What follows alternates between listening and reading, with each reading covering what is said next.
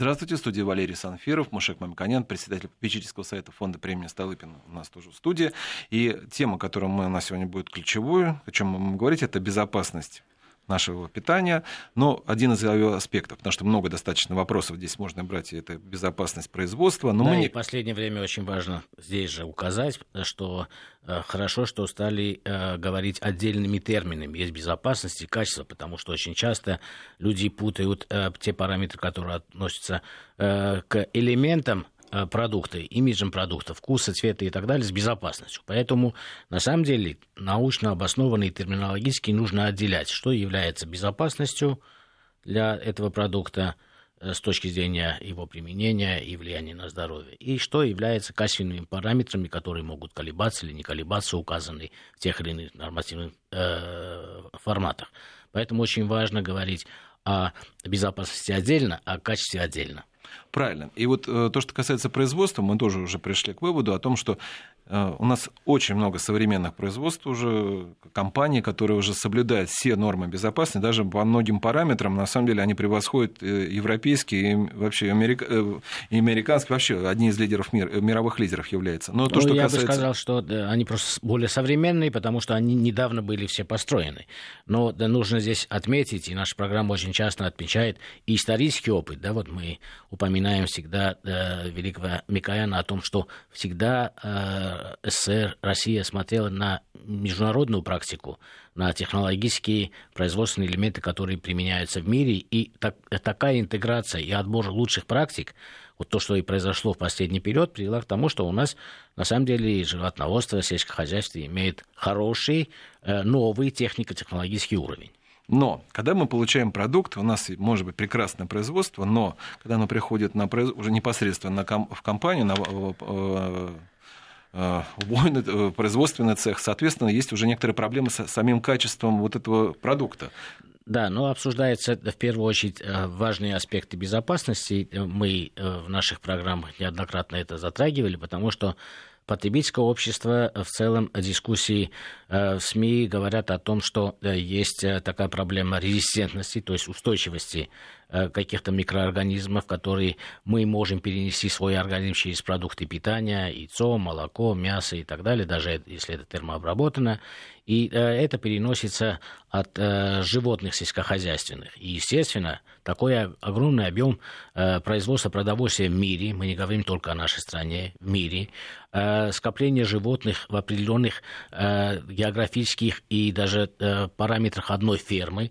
Сегодня на планете Земля мы имеем имеем продуктивность сельскохозяйственных животных, которые в несколько раз превышают то, что есть в живой среде. Понимаете, да, это огромная нагрузка. И поэтому э, э, содержать таких, э, такое количество животных в достаточно замкнутых пространствах, ну, достаточно, потому что это не совсем замкнуто, да, все равно нужно их здоровье э, беречь и беречь особым образом. В первую очередь э, речь идет о том, что применяются в животноводстве антибиотики, и это э, очень часто приводит к фобиям. И многие люди относятся к этому фобии, потому что на самом деле э, в мире это исследовано, изучено, такая проблема есть. Но а, эта проблема как-то решается, и поэтому было бы очень важно понимать, как решается у нас эта проблема, как решается в мире эта проблема, какие пути решения этих проблем, как обезопасить себя, если это возможно, как потребителя от этих проблем, подсказать нашим регуляторам и нашим производителям, какие практики правильно бы применять для того, чтобы эту проблему уменьшить или ее ликвидировать. Почему это очень важно? Потому что все дискуссии относительно безопасности или качества продуктов, я боюсь, что очень часто на стране приводит к э, избыточному регулированию которое невозможно реализовать, или иногда она просто ну, повторяет уже пройдено в более строгих параметрах. И каждое ведомство для того, чтобы защитить себя, оно делает более строгие э, правила, и эти строгие правила могут привести к уменьшению конкурентоспособности российского отечественного производства относительно тех же конкурентов, которые делают то же самое там, в Германии или э, в Америке или в других странах. Это очень важный параметр. Поэтому, мне кажется, здесь мнение эксперта, который очень хорошо знает это, было бы уместно. Как решается эта проблема, я вас процитировал, Маша Кларович, но мы поможем, э, попробуем э, узнать у нашего эксперта. Это кандидат химических наук, директор НИТОФАРМ Олег Иванович Жуков. Олег Иванович, здравствуйте. А, добрый день. НИТОФАРМ – это ведущий разработчик и производитель ветеринарных препаратов для сельского хозяйства. Вот мы, вы слышали нас, о чем мы, говорил, мы говорили в начале, о том, что есть некоторая озабоченность потребителя о том, что в итоге у нас какой продукт поступает. Это больше всего, наверное, это птица вот в последнее время говорится, потому что очень много антибиотиков. Но это относится вообще к продуктивным животным, от которых мы получаем молоко, яйцо, Э, ну, все продукты молочной группы, все продукты мясной группы. Здесь э, можно подразделять на мясо отдельно, на э, яйцо и молоко отдельно, потому что на самом деле продуктивное животное живет и его лечат или подкармливают в том числе а, антибиотиками, и мы все время потребляем это молоко. А животные, которые идут на убой, мы знаем регламенты, им последние недели, последние там несколько э, периодов не дают никаких антибиотиков, чтобы э, выветрить. Ну, То есть 10 дней, если да, не ошибаюсь. Это, да, но это, это регламенты э, конкретные. Вопрос э, в целом, мы говорим, как э, обстоит Э, научные исследования в этой области, как развивается мир, какие есть тенденции в мире, что мы бы, э, было бы правильно э, применить для российской промышленности, российское животноводство, как, как, в каком находится сегодня состоянии, российская наука в каком состоянии, для того, чтобы уменьшить риски этого важного и очень значимого, без которого практически современное животноводство не, не может существовать. Олег Иванович, слушаю вас. Да, коллеги, а, ну вот э, Мушек Ларисович, э, мне кажется, очень хорошо поставил проблему. И такой вот э, иллюстрацией этого, этой фобии, этого мема, который сейчас существует в обществе, может служить такой анекдот, на который я сегодня буквально случайно, а может быть это и не случайно, наткнулся где-то в интернете. Э, он звучит так – Мама, а правда, что куриный супчик помогает при простуде? Да, доченька, а почему? Потому что в курочке много антибиотиков. Ну вот это такая смешная иллюстрация этого мема и, и, и этой фобии. Ну, действительно, а, наверное, никто из нас э, не хотел бы потреблять э, продукты, а, содержащие какие-то посторонние там вещества, в том числе антибиотики. И э, существует ли эта проблема вообще в мире? Ну, конечно, она существует, потому что, как правильно Мушек Ларисович сказал, э, современное животноводство невозможно без э, применения каких-то вот дополнительных высокотехнологичных веществ и в первую очередь антибиотиков. Могли бы мы вообще вырастить курицу или свинью без антибиотиков. Можно ли от них вообще отказаться? Ну, наверное, одну могли бы, или две, или десять. Но э, в массовом промышленном производстве э, курятины и э, свинины это сейчас совершенно невозможно. Олег Иванович, я бы хотел э, напомнить, что да. это обратно э, пропорционально, сколько населения мы должны кормить и сколько мы должны продуктивных животных содержать. И поэтому, да, могли бы уйти совершенно э, в другой количественный состав производства продовольствия. Но и людей в этом случае мы можем э, прокормить на порядке меньше, как это было, например, там, э, 10 тысяч лет тому назад, когда э, территории были огромные, еще люди занимались охотой, никаких ветеринарных препаратов тогда не нужно было было. Поэтому, на самом Совершенно деле, верно. Э, эту проблему Давайте нужно решать. Мы... Да. Давай, да, да, да, совершенно верно. То есть мы можем уйти в другую модель вообще общества, то есть разойтись э, по каким-то деревням, э, держать какие-то там у себя, не знаю, подворья, выращивать для себя кур. Кстати, некоторые так и поступают. Вот. Но общество развивается совершенно иначе, и действительно нужно просто много мяса, вырастить его таким способом а, невозможно. Но, кстати, а, в некоторых странах появляются уже такие как бы, виды мяса, которые там антибиотик-фри, значит, э, выращенные без э, антибиотиков. Но там надо понимать, есть две градации. Есть э, выращенные без антибиотиков, то есть никогда не применяли антибиотиков, и есть, которые не содержат антибиотиков. То есть их применяли на самом деле, но э, значит, э, под контролем. И э, проконтролировали остаточное содержание в конечном продукте. Так вот, такие продукты появляются экологические, но это нишевые продукты, которые занимают там, ну, несколько процентов рынка, и стоят они, надо понимать, что стоят они уже ну, даже не на, там, не на несколько процентов дороже, а в разы дороже. Олег Иванович, вот. я предлагаю вот э, тему э, нишевых продуктов и возможности для каждого выбрать э, себе подходящий продукт оставить во второй части передачи.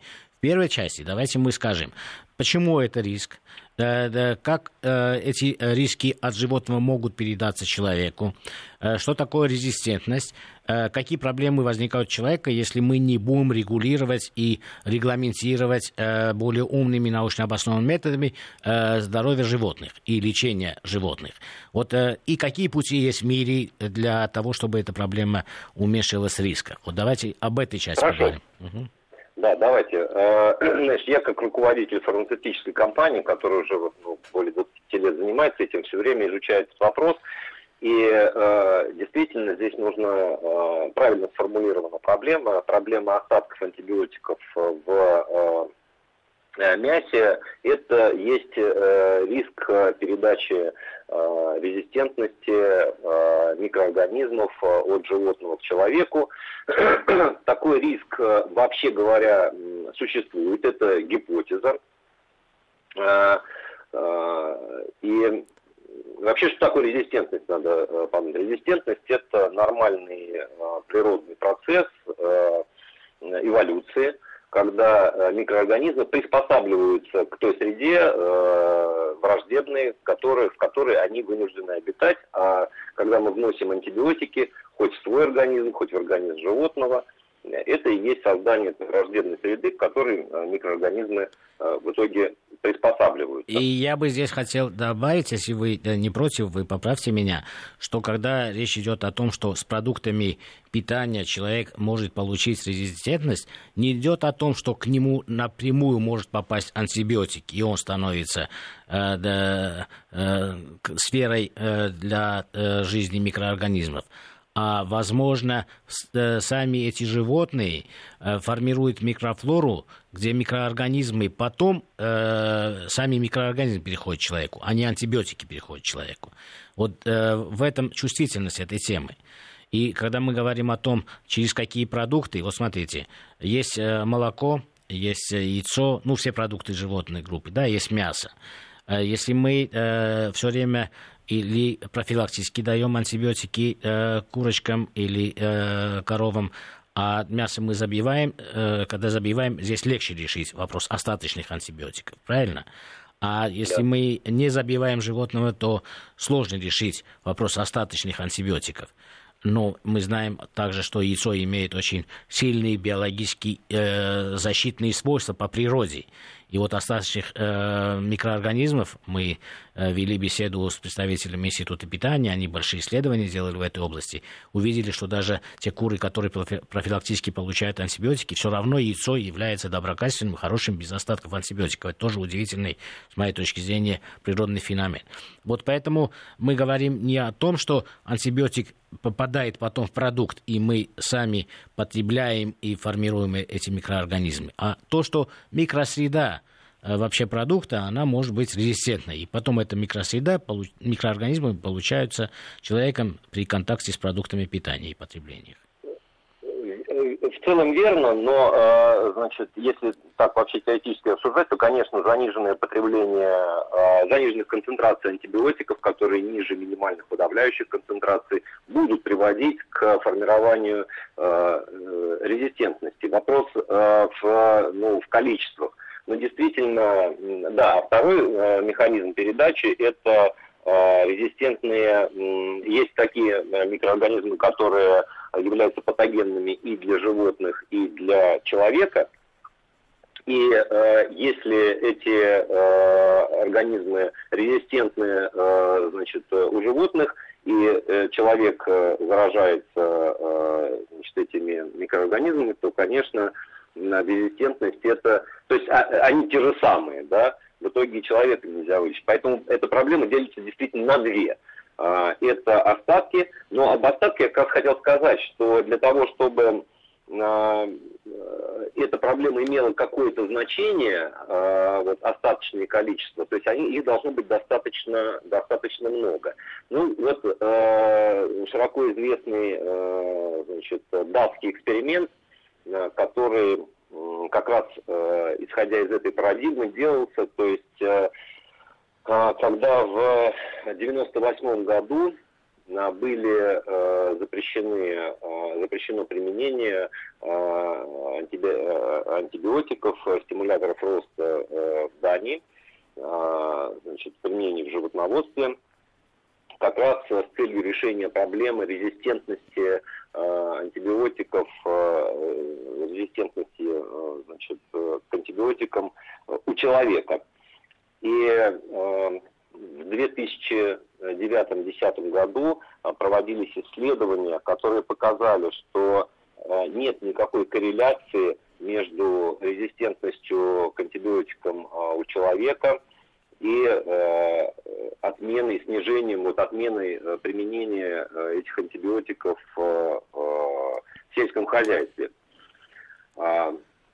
Но ну, это, это означает, что да. Э, опасности они не увидели? Или что означают эти выводы? На самом деле эксперимент по сути продолжается, потому что он был распространен на все страны Евросоюза. И, ну, как известно, вот у нас в обществе даже говорят, что вот в Евросоюзе антибиотиков, антибиотики в сельском хозяйстве не применяют. На самом деле это э, совершенно не так. Вот перед тем, что... как мы скажем о международном опыте, как э, это происходит Маша, в Европе или все в России. Все же тут уточнить надо, о том, да. чтобы не запутались слушатели. Значит, сейчас в Дании запрещены э, вот, применение антибиотиков в сельском хозяйстве. А вы сказали, что распространение... Не всех. Не всех. Там часть только, тебя... гроу, это нужно отдельно. Не, не, чтобы, а то, чтобы не запутались. Да, вот э, чтобы не запутались, я то хотел часть, провести... часть антибиотиков запрещена в Дании, сейчас да. это эксперимент, э, часть э, запрета антибиотиков распространен на весь ЕС. Э, ну, сейчас мы поговорим об этом. Давайте, для того, чтобы не запутаться, у нас принято делать промежуточные э, выводы. И э, промежуточным положением можно сказать сегодня так, что современное животноводство э, продуктивных животных э, нужно лечить или э, в кормовые э, продукты добавлять антибиотики для того, чтобы профилаксировать заболевания, чтобы не было вспышек. И это увеличивает существенно э, качество здоровье животных и э, продуктивность животных. Э, это факт, который применяется во всем мире. Э, обнаружена, однако, резистентность. Это устойчивость к патогенной микрофлоре, которая может навредить и животным, и человеку. Во всем мире есть разные подходы, исследования. Вот датский опыт, это как опыт исследования, да, если уменьшить, отказаться. В некоторых странах просто разделяют группы антибиотиков. Что означает адаптация микроорганизмов к этим антибиотикам? Антибиотиков очень много разных групп. И новые антибиотики может не давать животным для того, чтобы человек человек имел свою группу антибиотиков, а животные имели свою группу антибиотиков. Таким образом различить. Потому что раньше, когда не было этой проблемы резистентности, ну, наука э, не обосновывала и не разделяла эти антибиотики. Много путей решения есть. Поэтому наша задача разобраться... Как раз... Да. Сейчас дискуссия как раз идет об этом, о разделении. Вот. Поэтому, Олег Иванович, вот это, эту проблему вопрос. как решает э, научный мир в целом, э, э, есть ли консенсус. Если нет консенсуса, как решает э, Северная Америка, как решает э, Китай, как решает э, Европа и как собираемся решать в нашей стране, какие пути есть. Сейчас э, практически э, какого-то общего консенсуса нет, потому что, например, э, э, Америка, изучая этот э, опыт Евросоюза, не приняла решение о каких-то ограничениях в применении антибиотиков в животноводстве. Но все сходятся к одному, что, конечно, необходима такая технология применения антибиотиков, которая бы приводило к отсутствию э, остаточных э, количеств антибиотиков в конечном продукте, в мясе. Потому что у каждого антибиотика, у каждого вещества, которое вводится в организм, есть период выведения. Очень малое, небольшое количество каких-то веществ может накапливаться в организме. Все антибиотики, они через какое-то время выводятся из организма. И э, любая фармацевтическая компания, которая занимается разработкой новых препаратов и регистрирует их, надо сказать, что это не, нельзя просто антибиотик какой-то там разработать, произвести и сразу там продавать, выпустить на рынок. В каждой стране существует строгое регулирование этого рынка. То есть э, производитель должен получить лицензию, производитель должен э, провести соответствующие исследования, зарегистрировать этот препарат. Э, Причем регулирование одинаковое как к медицинским лекарствам, так и к ветеринарным лекарствам. А во всех странах э, это э, на основе единого законодательства делается. Да, Олег Иванович, это да, мы, мы все понимаем, э, насколько это сложно и ответственно, но для э, потребителя, для меня не имеет значения, в моей стране применяется 200 типов или 800 типов антибиотиков, которые с трудом были разработаны. Меня интересует, из каких продуктов я могу получить э, большую опасность, или это может просто безопасно. И вот я бы так э, черно-белый вопрос поставил. Вот если есть достаточное э, количество антибиотиков, Нужно ли э, говорить о том, что регламенты э, у нас должны строиться на том, чтобы остаточный был 0,00? Или же все-таки это невозможно? Это первое. Вот э, мы э, переходим одного, от одного примера к другому, но очень важно. Вот мы говорим о мясе, но мясе можно сделать так, чтобы животное по концу перед убоем не получал э, антибиотиков, оно выветривается. А э, молоко и яйцо, оно все равно э, не может быть. Вот как ответить на эти вопросы? Вот э, черно-белые ответы. Если можно, после перерыва мы э, получим э, ответы на эти вопросы. Не, ну у нас пока еще, в данном случае, у нас, я, я думаю, что есть еще определенное время, что э, я, кстати, напомню, что мы беседуем с Олегом Ивановичем Жуковым, директором Нитофарм, кандидатом химических наук. Э, Нитофарм – это ведущий разработчик ветеринарных продуктов, э, ветеринарных препаратов для сельского хозяйства. И вот сейчас мы определим, подведем определенные уже, наверное, итоги перед нашим перерывом. От Микояна до Мамиконяна. Главные тезисы. Маша у нас минута, чтобы вот то, что мы услышали, вот сейчас вот слушатели еще раз повторить. Применение... А можно я скажу, да. Маша да, можно пожалуйста. я скажу, что э, завершу, что как раз вот на тот вопрос, что во всем мире э, сейчас решается это нормативами на остатки э, антибиотиков в продукции. Во да. всем мире эти нормативы существуют и в Америке, и в Евросоюзе. Они, кстати, различаются наши нормативы, которые сейчас приняты э, в, э, в Евразесе, они соответствуют э, европейским.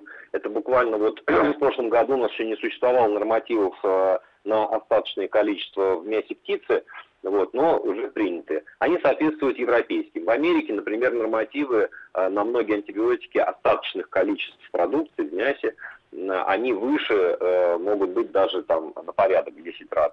Так вот... Э... Олег Иванович, я напом... Э, да. вы продолжите уже после новостей. Напомню, что продовольствие и безопасность продовольствия мы обсуждаем сегодня с Мушаклавичем Мамиканяном и Олегом Ивановичем Жуковым, директором Нитофарм. Маша Клавич, мы закончили как раз вот на том, что э, необходимо, вот, на каком этапе находится российская, э, ну, российские российская мировые... Наука и да. российское регулирование относительно аналогичных э, проблем, как решаются в Европе и в США. И Олег Иванович, насколько э, я понимаю, говорит о том, что наши нормы достаточно жесткие, они соответствуют европейским нормам контроля остаточных антибиотиков. Хотя есть страны, я бы здесь тоже подчеркнул, что эти нормы значительно выше, чем в Европе и у нас. И было бы тоже это очень важно для тех людей, которые очень осторожно относятся к нормам, которые вводятся вследствие э, современных способов производства э, продуктов питания сказать о том, что некоторые страны э, не смотрят так, ну, как в государственном регулировании, так строго на эти вопросы, потому что они привозят огромное количество других доказательств, что рост медицины, рост новых э, классов антибиотиков для лечения людей, э, разделение антибиотиков, которые применяются в животноводстве и для медицины, это разное, и поэтому при этом они в приносят, что рост продолжительности жизни у них все равно обеспечивается. Вот те проблемы в медицине, о которых мы говорим, это означает, что человек заболел, и его не э, берет, э, его микроорганизмы патогенные не берут ни одни антибиотики, это большой риск как раз, о чем мы на самом деле деле говорим. Но в этих странах решается как-то иначе. Поэтому есть разные способы. Поэтому Россия идет по осторожному способу, она уменьшает нормы и э, старается вести порядок для того, чтобы производители соблюдали нормы минимально возможных остатков или вообще полного выветривания антибиотиков, которые они применяют при лечении животных, э, продуктивных животных, э, которые дают нам молоко, яйцо, мясо и другие продукты животного происхождения. Э, но нужно говорить о том, что эта проблема очень широка. Человек не может отказаться от одного, от другого и не получить микроорганизма. Если у нас есть на самом деле микросреда, которая имеет резистентность, она так или иначе может поступить к нам. И э, люди иногда отказываются от продуктов э, э, животной группы э, идут продукты растительной группы, но там рисков не меньше и даже больше, гербициды, э, ядохимикаты, пестициды, там огромный э, клубок тоже проблем, которые мы тоже обсуждали. Поэтому нужно э, понимать, э, что является реальным риском и что является просто навороченной фобией в этом вопросе. И вот для этого мы опираемся на строго научные подходы, и Олег Иванович нам помогает в этом. Олег Иванович, скажите, вот э, наука, вот э, российская наука и европейская, и американская, они э, как помогают э, потребителям и производителям э, найти равновесие в том вопросе, что нужно сохранять и здоровье животных в тех условиях, которые они производятся, и э, защитить здоровье человека. Вот на каком месте наши исследования находятся? Ну, э, Наука как раз э, выдвигает э, различные гипотезы, затем они э, проверяются. И здесь есть два аспекта, если мы говорим опять про антибиотики, то это и какое-то технология применения этих антибиотиков и поиск новых антибиотиков. Но нужно сказать, что современная мировая наука в поиске новых антибиотиков, э, антибиотиков сейчас находится в затруднительном положении, э, потому что открытие каких-то э,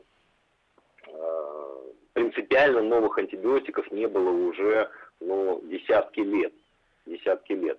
И те антибиотики, которые открываются, они являются производными от тех, которые уже использовались, и к ним резистентность поступает все быстрее и быстрее. Поэтому сейчас э, все уходит э, скорее в область э, вакцинации, если говорить о э, препаратах э, и в технологии применения. Надо сказать, что проблема антибиотикорезистентности в большей степени лежит не в сельском хозяйстве, а, конечно, в здравоохранении. Это не только в нашей стране, а во, все, во всех Ну да, странах. последствия сложны, да, последствия, да. Да, последствия. Да. И Э, сейчас э, решение резистентности в животноводстве совершенно правильно сказали, что э, проблему нужно решать и в животноводстве резистентных микроорганизмов, и в здравоохранении, потому что те микроорганизмы, которые циркулируют в животноводстве, они могут передаваться и человеку, поэтому они, здесь нужно тоже решать проблему резистентности, а это высокие технологии применения антибиотиков. Это, во-первых, очень ответственный подход к антибиотикотерапии в животноводстве, животноводстве, это применение качественных антибиотиков, это применение их в обоснованных, научно обоснованных дозировках, это высокое образование тех специалистов, которые э, работают в животноводстве с э, антибиотиками и вообще с э, биобезопасностью. Но это правильно, это... это прогрессивный, но эволюционный путь. А, Олег Иванович, мой слух зацепило то, что вы сказали, что есть альтернативные возможности через э, вакцинацию э, уменьшить применение антибиотиков. Как это направление выглядит? Ну, сейчас э, направление э, вакцина, ну, растет очень бурно. Я, я говорю про ветеринарию, про э, животноводство. И, э, вот увеличение вакцинации животных э, снижает э, применение антибиотиков? Вот как эта э, проблема между собой связана? Да. Ага. В целом снижает. То есть, Но не заменяет, к сожалению. Да, то есть э, это э, одно из направлений, которое снижает объем применения антибиотиков и может уменьшить э, проблемы резистентности в животноводстве. Но также объем применения антибиотиков, например, снижают различные добавки. Сейчас очень много высокотехнологичных добавок, которые тоже могут снизить, кормовые добавки, которые могут снизить применение антибиотиков. Это и там, фитобиотики, это и значит, различные другие там добавки. Э, и надо сказать, что в Евросоюзе именно там по этому пути э, пошли 10 лет назад, но надо сказать, что это существенно дороже, э, чем применять антибиотики. Да, это в Евросоюзе. Но у нас, Олег Иванович, у нас была даже передача э, про российские компании, которые также применяют э, кормовые добавки, основанные на натуральных природных веществах. И на самом деле есть, мне кажется, недоиспользованный запас, потому что э, интенсивное животноводство пришло ну, не так давно. На самом деле, если мы говорим о последних 50 годах развития человечества, вот интенсивное животноводство пришло именно тогда. Именно тогда стали применяться более агрессивные методы э, разведения, увеличения продуктивности и так далее. Но Люди, э, мне кажется, и специалисты э, в этой области немножко подзабывают, как э, вел себя, как вело себя животное в природе. И поэтому многие те добавки, которые вы сказали, они строятся на применении органических веществ, которые животное так или иначе получало. Он когда да, да, пасло животное, потребляя траву, около 3-5% этой травы была поглощаема земля а может, в Земле какие-то были э, важные биологические элементы, которые при случайном, ну, так называемом потреблении. Да, да, и вот пробиотики. И поэтому да, целая индустрия, о которой вы говорите, я бы более акцентно сказал об этом, что да, применение проби... пробиотиков, ну, сложные слова, чтобы не скажем, скажем, добавление кормов полезных э, веществ э, дают новые свойства, и это существенно увеличивает э, да, иммунитет и качество здоровья животных. И в этом случае им э, применять антибиотики не нужно в таком количестве. Это уменьшит. Это вот один путь, который может быть и маркирован в будущем, потому что мы с вами разговор ведем, что есть отдельные ниши, да, и в одной нише есть продукты органического производства, и э, потенциал России в связи с земельными, водными ресурсами и возможностями достаточно большой. Этот потенциал не реализован. Ну, э, мы находимся в начале этого пути, как это будет развиваться. Есть промежуточный, когда мы можем э, уменьшить применение антибиотиков, полностью их выветрить, применять в кормовых добавках э, те э, пробиотические э, вещества, о которых вы сказали. И э, третий путь, это, мне кажется, для нашей страны очень важно увеличение доли вакцинации и четкое разделение, ну это э, уже происходит так или иначе, разделение тех антибиотиков, которые применяют в животноводстве и тех антибиотиков, которые применяют в медицине. Вот мне кажется, вот эти э, три э, направления очень важно, и э, об этом давайте скажем, что означает органическое, там совершенно не применяется, или все-таки иногда, если животное заболело, его нужно все-таки лечить. Тут, э, Маршал Борисович, здесь есть опасность э, создать впечатление, что вот это, весь этот комплекс, который, на котором мы сейчас обсуждаем, может заменить антибиотики. Это, э, безусловно, не так. Э, заменить совершенно не могут. Все это может в какой-то мере, ну, вернее, в полной мере заменить на антибиотические стимуляторы роста, так называемые, да, mm-hmm. то есть те антибиотики, которые э, даются с кормом э, для того, чтобы санировать э, микрофлору для того, чтобы предотвратить э, какие-то вспышки заболевания. И эти антибиотики, которые действуют исключительно в кишечнике, они вообще ну, очень мало всасываются в организм. Вот, и об их остатках даже, в общем-то, в мясе и перекрестной резистентности, ну, можно говорить э, очень, так сказать, условно. Но есть лечебные антибиотики, терапевтические, которые э, даются животным для а, предотвращения распространения заболеваний или для купирования заболеваний, вспышек заболеваний. Ведь ну, нужно понимать, что такое там современная э, значит, э, э, птицеферма. Да? Это там 30 тысяч голов сидит в одном месте с плотностью посадки там, до 20, там, 4, 24 головы на квадратный метр. Ну, они все-таки гуляют, перемещают. Да, да, конечно, да. да одно животное, это, это распространяется просто ну, с очень высокой скоростью. Так вот, в этих случаях от применения значит, терапевтических антибиотиков, без применения терапевтических антибиотиков не обойтись, и это во всем мире так, и в Европе тоже. Я как раз хотел сказать, что в Европе запретили не вообще антибиотики, а только гроус-промоутер. Терапевтические антибиотики при этом, после запрета гроус-промоутеров, их потребление возросло в разы возросло в два с лишним раза. А, то есть При этом, э, то, что добавляют корм для профилактики, уменьшили, а вынужденно да. добавили для э, терапевтических целей, э, чтобы не заболел. Совершенно верно, потому да. что возрос падеж, потому что возросла заболеваемость, да и э, некоторые терапевтические антибиотики можно применять в пониженных дозировках, ну, вернее, применяли в пониженных дозировках, как э, вот э, такие гроус-промоутеры, как э, стимуляторы роста. А вот такой а вопрос. Вот это очень плохо. Вот в регламентах Евросоюза, к примеру, э, когда мы говорим об органическом э, животноводстве, животное заболело, его же лечат, э, регламенты органического производства позволяют применение антибиотиков э, в процессе? Если есть э, показания к лечению, то его, конечно, лечат.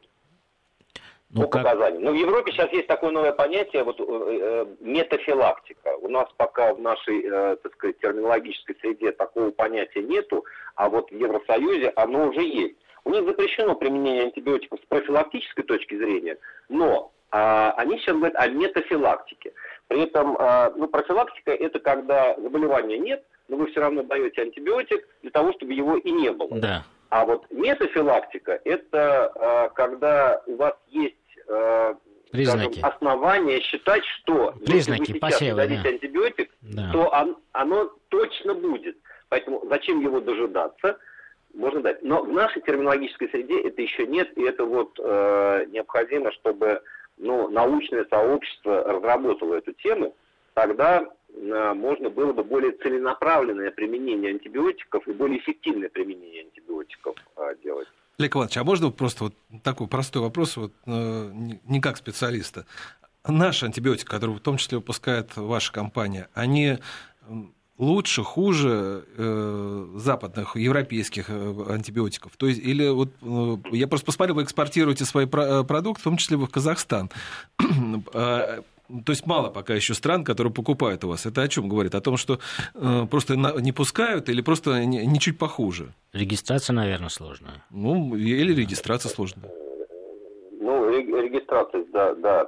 Э, нет, ну, не, не так мало стран. Все страны, значит, э, так называемого СНГ, э, подросшие мы экспортируем. Это не только Казахстан, и это Узбекистан, и Армения, и Грузия, и Белоруссия, и и другие, и мы выходим на страны там и азиатские, вот сейчас у нас там регистрация идет и э, во Вьетнаме, и в Пакистане, и там, Южная Америка мы интересуемся. Но вот те страны дальние, здесь, конечно, требуется, это рынки очень закрыты, требуется какая-то поддержка все-таки экспорта э, со стороны государственной. Ведь вот, например, открывали там рынок э, курятины в, в Китае. Это же ну, правительство работало сколько времени для того, чтобы это было сделано. То есть это рынок очень регулируемый. Это означает, Поэтому, Олег Иванович, что вот э, в рамках э, тех целей и задач, которые ставит э, правительство по увеличению экспорта, в том числе и относится ваша группа э, товаров, э, продуктов, которые э, производятся для защиты э, здоровья животных, и потенциал экспорта вы тоже оцениваете достаточно высоко. Это много в области вакцин, в области антибиотиков, где российская наука более сильна. Мы только в этом году построили 1400 квадратных метров чистых помещений для производства микрогранулятов э, и могли бы не только Россию обеспечивать, э, но и еще на экспорт останется. А что касается качества, вопрос э, задали, да, наше качество нисколько не уступает европейскому, у нас очень высокие стандарты, стандарты качества. Вот, да, и... У нас очень, кстати говоря, высокое сейчас регулирование, очень э, хорошие эксперты, которые рассматривают и достаточно строго и регистрационные документы. И сейчас требования к регистрационным документам в России, они э, нисколько не уступают э, европейским. Олег Иванович, нужно даже так сказать, что, э, наверное, еще до советского периода э, да, наша научная школа и производственная база по э, вакцинам являлась образцом для подражания многих стран. И наши врачи решали очень многие задачи. До недавнего времени тоже вот связано с Эболой. Э, участие наших врачей было значимо для международных операций. Поэтому, мне кажется, эти направления, они как раз наукоемкие, очень э, важные для э, будущего экспорта в том числе. Вернемся... Вот смотрите, у нас сейчас, у нас да. сейчас одно слово. У нас сейчас, э, что касается химиотерапевтических препаратов, для ветеринарного применения мы практически, э, отечественные производители могут закрыть весь рынок. А вот что касается вакцин, то тут, конечно, э, за последние там два десятилетия мы существенно отстали, и пока что нельзя сказать, что отечественные производители вакцин могут полностью обеспечить свои потребности. Вот, хотя некоторые вакцины у нас есть уникальные. То есть у нас задача стоит сначала обеспечение собственного рынка, это естественно. То есть производственных мощностей инвестиций не хватает. Так можно определить эту проблему. Производственные мощности по э, химиотерапевтическим препаратам у нас достаточные и даже избыточные. Мы сейчас поэтому смотрим на экспорт. Mm-hmm. А вот что касается вакцин, биопрепаратов, это разные производства, просто да, не одно да, и то же. Да. А вот их э, недостаточно. Мы сосредоточились э, на тех э, проблемах, которые связаны э, с животными продуктами, животными продуктами, которые от них мы получаем. Но э, неправильно бы э, с точки зрения научных исследований более широко смотреть на этот вопрос с точки зрения распространения этих микроорганизмов они же распространяются не только через продукты питания. Да? Чем больше э, будет у нас магазинов, распределения продуктов по сетям, даже я не потребитель в данном случае этого творога, проходя рядом, или если у меня дома оказался творог э, и потребляет там члены семьи, я могу получить э, долю этих микроорганизмов, которые являются резистентными. Или это все-таки э, маловероятно, это исключено? Вот меня интересует, вот научные исследования есть в этой области, даже если я стараюсь не потреблять никаких продуктов, все равно это все э, является э, единой э, биосредой. Вот распространение микроорганизмов, которые уже резистентны, они существуют и у животных, и у людей, и находятся и в продуктах, и на прилавках, и на каких-то инструментах. Это распространяется само э, собой или нет? Это только нужен контакт потребления это э, уже нет. Я, если вы мимо творога прошли, то, конечно, она не. Нет, если дома э, э, творог э, есть у меня, там э, ножом коснулись или там открыли упаковку, все равно какой-то контакт есть, да? Мимо прошел, я понимаю, что закрытой упаковки не получу. От Микояна до Миконяна. Итоги.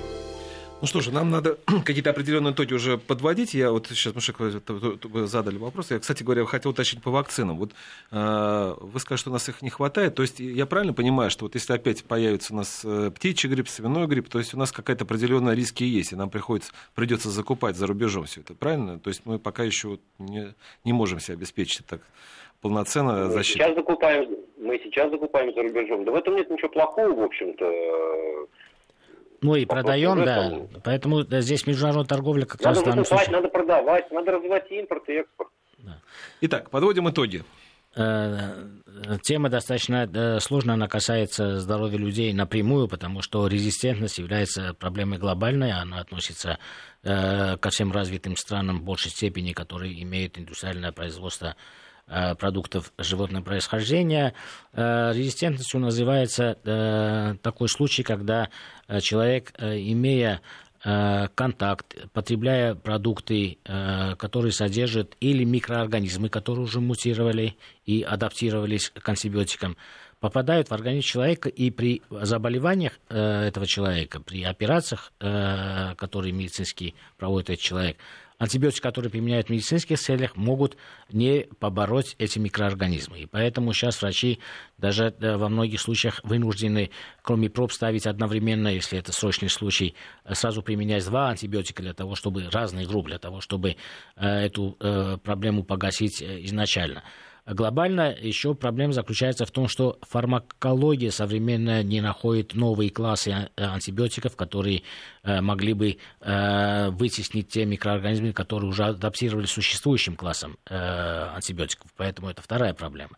Избежать этой проблемы практически невозможно в современном мире, потому что я сказал, что есть товарное соседство. Просто я э, коснулся э, творога, который имеет эти микроорганизмы, но я не потребил этот творог. И поэтому у меня есть и радикальные представления. И вот эту тему я хотел бы развить, э, может быть, в другой передаче упаковка продуктов является одним из способов минимализации распространения микроорганизмов, кроме тех сложных вещей, которые мы с Олегом Ивановичем обсуждали.